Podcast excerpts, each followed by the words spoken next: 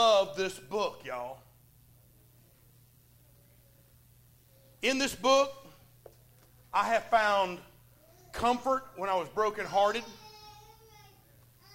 In this book, I have received peace when I was going through turmoil and trouble of all kinds.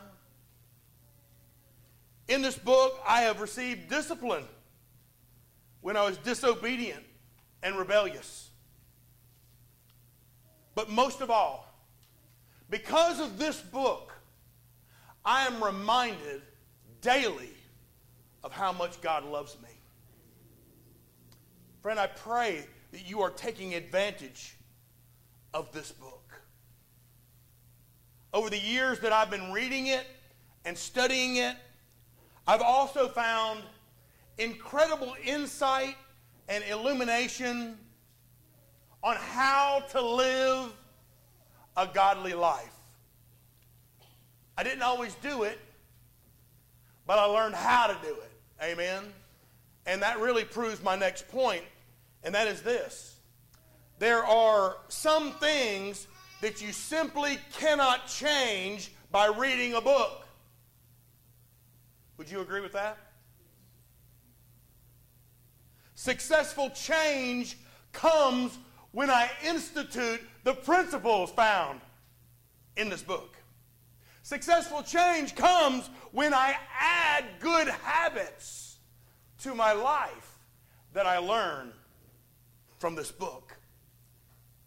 For several weeks, God's Word has been teaching you and I about things we ought to do, practices that we must add to our faith in order to live in harmony with God's perfect will for our life. Just like you add furniture, just like you add cabinetry, just like you add appliances to make your home more useful.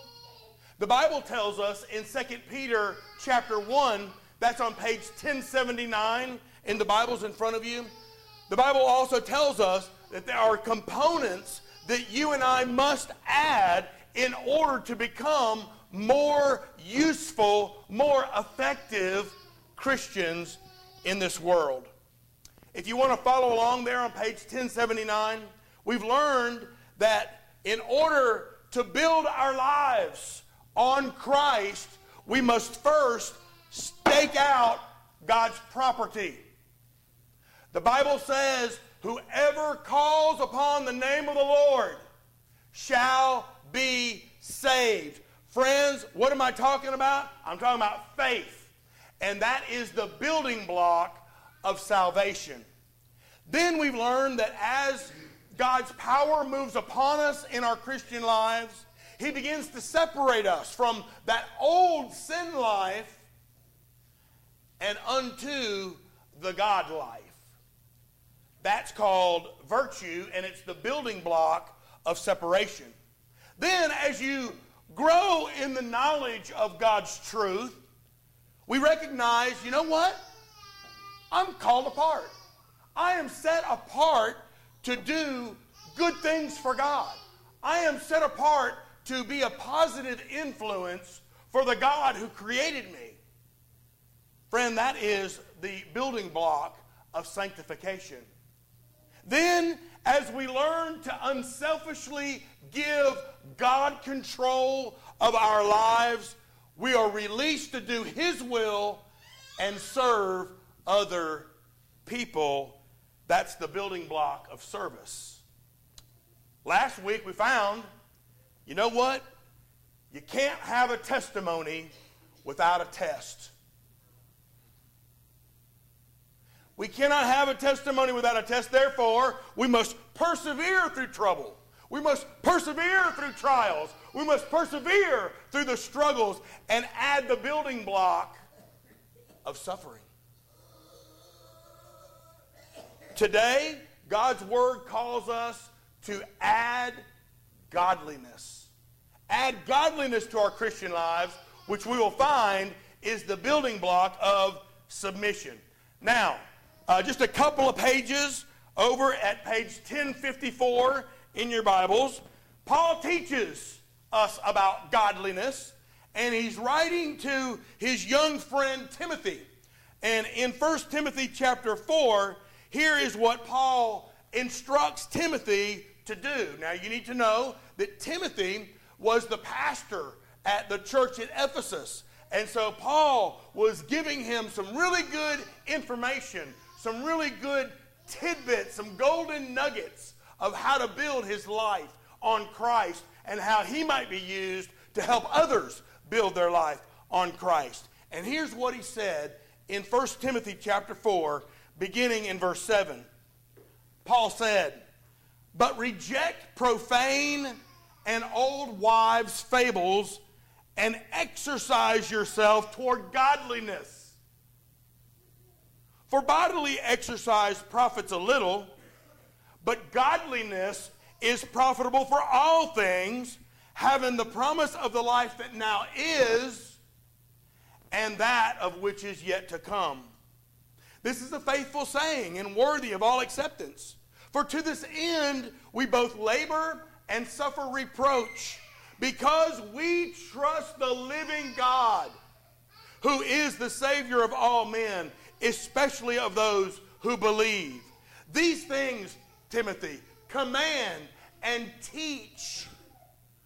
In verse 12, he says, Let no one despise your youth, but be an example to the believers in word, in conduct, in love, in spirit, in faith, in purity till I come. Give attention to the reading, to the exhortation, and to the doctrine.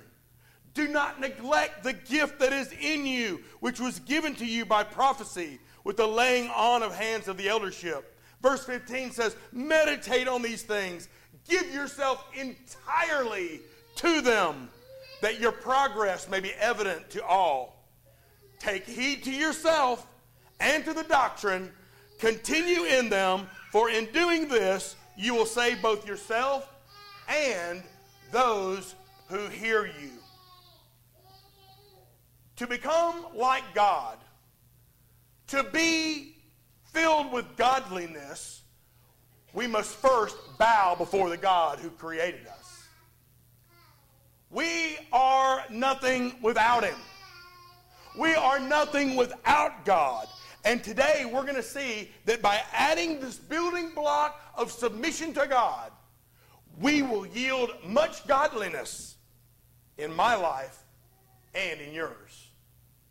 But where in the world do we find godliness? Where do we find godliness? I want to share with you three different factors that combine together to establish godliness in your life and mine. Number one, godliness is found in humility.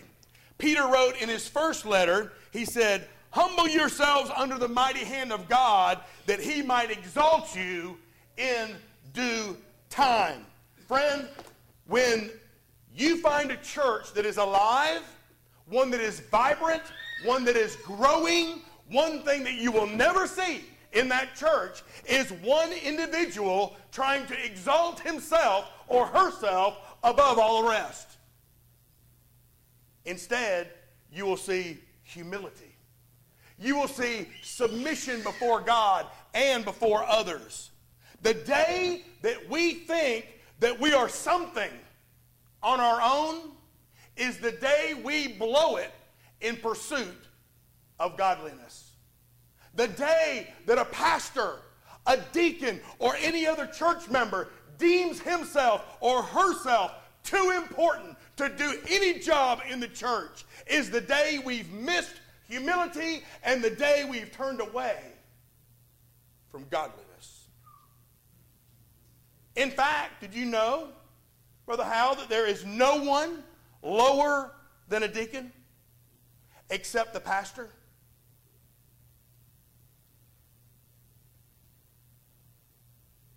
There's no one lower in this building than the pastor. And so, if you are more concerned with what people think of you rather than what God thinks of you, you'll never be the godly man or godly woman that He wants you to be. godliness comes from humility. True humility. But godliness is also found in the fear of God. We were talking about this in our life group this morning that we love the grace of God. We love the love of God. We love the mercy of God. But boy, we don't like to talk about the wrath of God, do we? Does it make God happy when I, as his son, sin? No, it does not. Jesus said, Do not fear those who can kill the body, but are unable to kill the soul, but rather fear him who is able to destroy both soul and body. Friends, God's the one we ought to fear. Not your government, not some political uh, party, not an employer, not even your family. It's God we ought to fear. He's the one that's got the power. Now, this fear I'm talking about is not the same kind of fear that you and I get when we see the blue lights of a state trooper behind us. Amen? Y'all know that feeling I'm talking about? I mean, it's like, whoa, man. It, just, it goes right head to toe on me. Thank God it doesn't happen too often, amen? But uh, it's not the same kind of fear that I get when I get pulled over. It's not the same kind of fear when I, when I confront somebody that I know can whoop me. Amen? It's not that kind of fear. This is the kind of fear that says this God is in charge of my life. I'm not. It's the kind of fear that says He's in charge, and because He's in charge, I will obey Him and do what He tells me to do. Godliness comes when we have a healthy fear of God. But godliness also is found in worship. It comes when you give God the glory, when you give God the worship, when you give God the honor for everything that He's done in your life. When you begin to wholeheartedly proclaim the Lord is God and you're placing Him above everything else in your life and you're bowing below all the other things going on, then you know you're beginning to worship. We might have traditional worship, we might have contemporary worship. We might have a blended worship. But the big question is this, y'all. Do we have authentic worship? Is it genuine? Are you really coming here? Are you really worshiping God? Are you really exalting Him to the place He deserves? Are you bowing before His majesty? Is your worship real? Are you coming and clocking in and leaving for the week? Only you can decide that. Sometimes we sing praise choruses, and those praise choruses proclaim the victory of Christ in our life. Sometimes we sing hymns, and they proclaim our faith in Christ, both equally important. It may not happen the same way every time, but know this when you exalt Jesus as the number one priority in your life, when you bow before Him spiritually speaking, friend, He's going to touch you. He's going to touch you, and you will know. You will leave this place knowing that you have worshiped God. I pray that happens every time you leave this building. Worship God. So, where do we find godliness? Well, if you're going to be a godly Christian, you got to be willing to humble yourself before others, be willing to have a healthy fear of God, and also be willing to submit to the Lord Jesus in true, genuine worship. But how do we form it? How do we form godliness? The easy way to remember how to build godliness, how to form godliness in your life, is three phrases work out, look up, and press on. Will you say that with me? Work out, look up, and press on. That was good. A little bit louder now. Ready? Work out, look up, and press on. Amen. You get it now.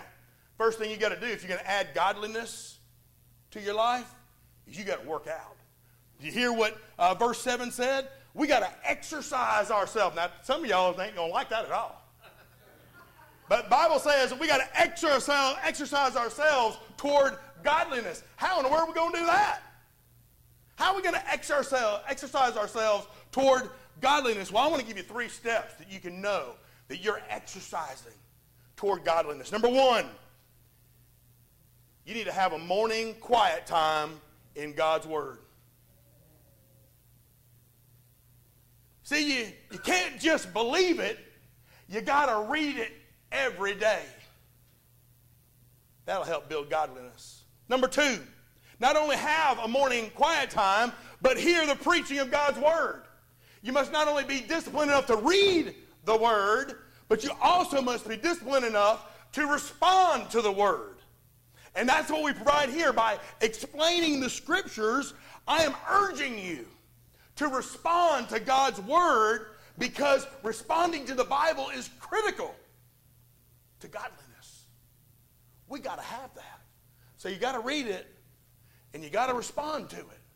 But number three, we also need to head to a life group. Head to a life group to study God's Word. Unless you will discipline yourself to uh, go to a small group Bible study. Unless you will do that, you will likely never grow in godliness. We need that. I want to really, really encourage you to get your tail into a life group. Can I get an amen? Amen. amen. Because the teaching of God's Word, the instruction of God's Word happens there. That's where the Word of God becomes relevant to your life. So you got to read it, you got to respond to it. And then you have to accept it as being relevant in your life. All those things produce the discipline we need to know the Scriptures and build godliness. But there's a second key. Not only do we add godliness by working out, uh, doing it with discipline, but we also need to develop our spiritual gift. Look what verse 14 says. Paul said, Do not neglect the gift that is in you. If a person has been saved through faith in Jesus Christ, that person, according to the authority in the scriptures, has been given at least one, probably more than that, but at least one spiritual gift. After you get saved, it is then your responsibility, friend, to discover what that gift is and use it. Can I get an amen? When you get saved, it's your charge to discover how you are to be used by God and then to do it, to use that gift. Just listen to what Paul wrote to the Roman church in chapter 12, verse uh, 3. He said, For I say through the grace given to me to everyone, say everyone, to everyone who is among you, not to think of himself more highly than he ought to think, but think soberly as God has dealt to each one a measure of faith. For as we have many members, a lot of members in here, look around, everybody. Everybody look around. Look behind you. Y'all don't ever look behind you. Look around. There's a lot of members, right? For as we have many members, this is one body. Y'all getting me? Y'all see a lot of members, but we're only one body. But all the members don't have the same function. Who's going to preach next week? Gerald Glover. I'm going to call you on that one day. You keep on doing that? Amen. I'd love to see that one day. Hey, it's not here, here, and here. It's all here. We just have different functions. Amen. We all have different functions. So we, being many, are one body in Christ and individually members of one another. Having then gifts differing according to the grace that is given to us, let us use them. Did y'all hear that? All the members in here have a gift. The Bible says, let us use those gifts. If it's prophecy, teaching, let us prophesy in proportion to our faith. If it's ministry, let us use it in ministering. If it's teaching, let us use it in teaching. If it's an exhortation, let us use it by encouraging other people. If it's giving, use it. with all generosity. If it's leading, do it with diligence. If it's showing mercy, do it. Use it with all cheerfulness. Friend, we've all got gifts. And being a member of the local church has very little to do with membership. But being a part of a local church has everything to do with using your spiritual gifts for the good of the whole body. If you'll work out using what God gave you, He will work in godliness in your life. He'll do it. Now, there's a third key to this workout, and that is we need to determine to examine ourselves. Look at what Paul said in verse 16. Take heed to yourself. Look in the mirror before you go pointing your finger somewhere else. Amen? In other words, we need to practice what we're preaching. Practice what we're standing for here as a body of Christ. We will never experience godliness until we start doing what God told us to do. So we got to pay extra close attention to ourselves. Pay extra attention to how you're living. Watch what you're doing. Watch how you're talking. Evaluate how you're acting. Are you living what you're proclaiming? Your presence here tells me that you're proclaiming to be a Christian. Are you living that way out there? Are you making a difference that way? Maybe we need to ask ourselves this question Am I the same person I've always been? Am I the same person that I was before I came to Christ? Furthermore, am I the same person that I was last year? I should be different. Would you agree? Say amen. If you are the same as you've always been, if you are the same as you were last year, I want to encourage you to ask God this God, what is it that I'm not doing that would help me to be more like you?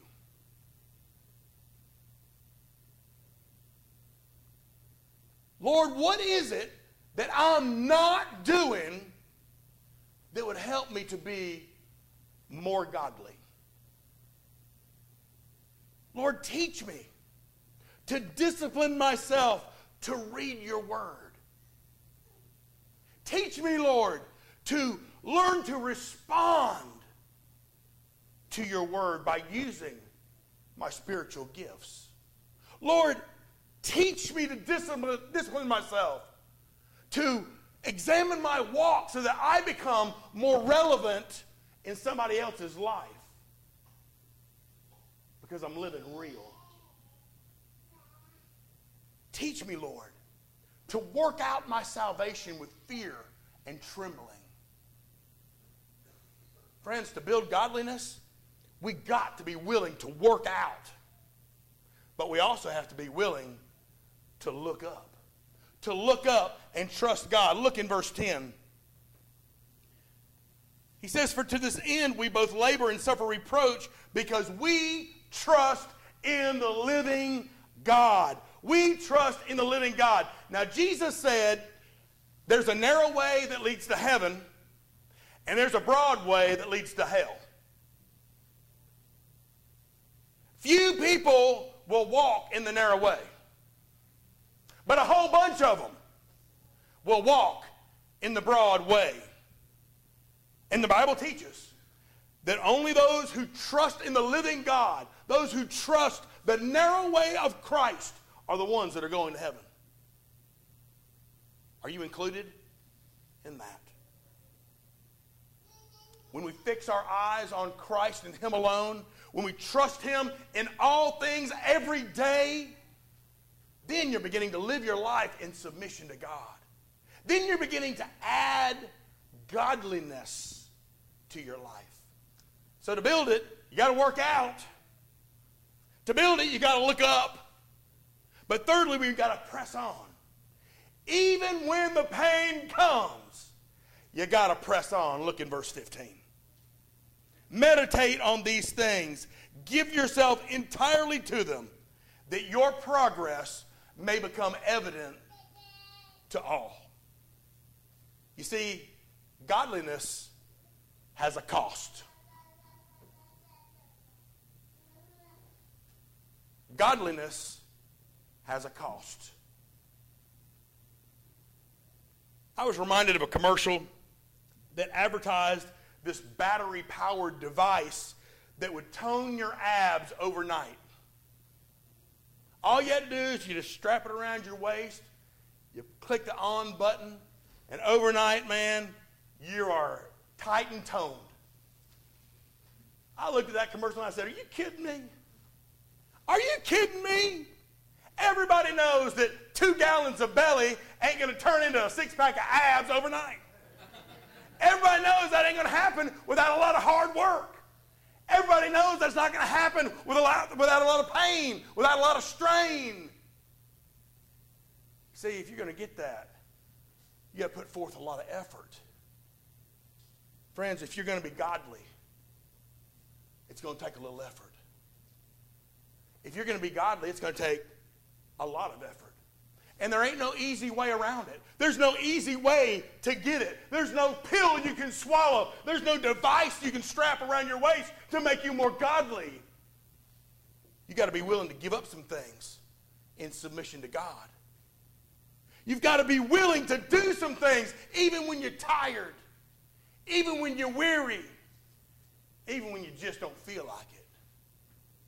We have to learn to press on with God if we're going to grow in godliness. So, we find godliness in humility, godly fear, and worship. We form godliness by working out, looking up, and pressing on. But what's the fruit? What's the fruit of godliness? See, when you find godliness, when you form godliness, there's going to be some visible evidence.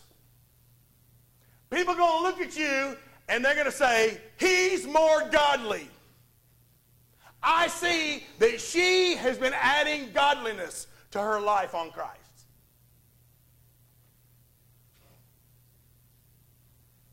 What kind of evidence? Well, first of all, godliness yields confidence. In verse 12, Paul said, Let no one despise your youth, but be an example to the believers. He said, Be an example of a man who is living a life in submission to God. If you want to have confidence in your life as a Christian, I want to give you three words practice, practice, practice. Build that confidence by practicing. Don't let anybody look down on you because you're a believer. Stand with God. Stand up with God. Stand out with God. Speak up for Christ and speak out for the Lord Jesus. Why? Because godliness brings confidence. It makes you more bold. But here's some more fruit for you. Confidence or godliness also yields character. Look there at the end of verse 12. but be an example to the believers in word, in conduct, in love, in spirit, in faith, and in purity. See, Paul says, when you see godliness in your life, you're going to see it in five areas. Five areas. When you start adding godliness, you're going to see it in your speech. You're going to be able to detect godliness in what you say, in how you talk to other people. He also says you're going to see it in your conduct. You're going to see godliness in what you do or in what you don't do. He said you'll be able to detect godliness in your love. That is, what you're passionate about. Are you passionate about heavenly things or earthly things? Are you passionate about temporary things or about eternal things? He said you'll also be able to detect godliness in your faith. That is, what you believe. Are you basing your faith on godly things or worldly things? You'd be surprised at how many Christians are living worldly. But he also says you'll be able to detect it in your purity, in how you live. Are you living like Christ or are you living like the devil? Which one is it? You see, godly people have godly hearts and they produce godly speech. Godly people know that what they do speaks volumes louder than what they say. Godly people love Jesus more than anything else in this world. Godly people live what they believe. Godly people remove those unholy things that they know will separate them from God. So, godliness yields confidence and it yields character. But finally, it also yields submission. Submission to God. A person that's living with this kind of Christian confidence, living with this kind of godly character, will be a person that's living in submission to God's will. You see, only God and you really know what's in your heart. Only you two know what's in there. But that's where godliness begins. Godliness begins in your heart. And if you can say today that you are the master of your heart, then you are probably self centered and lost. But if you can say that God is the master of your heart, then you're probably God centered and saved. Friend, have you built submission to God into your life? Would you like to? Jesus says we have the power to do these things when we come to Him by faith, having received not only eternal salvation, but having received the Holy Spirit to empower us to do such things. You can have that today. But you know, there's probably a lot of Christians in here today that said, you know, I've been living as a Christian for a long time. And when I look in the mirror, I don't see much godliness. Can I tell you today, you can have it if you'll just yield in submission to God. Let me pray for you. Father God, this is the portion of our worship where we respond to your word. Lord, so many times we submit to the God of self and don't submit to the God who made us and saved us. Father, my prayer is today that we've all heard your word clearly. We've all recognized that there are areas of our life that need to change. And that, Lord, these words are just words on a page if we leave them there without a response. Lord, help us to know that this altar is available as a solemn act of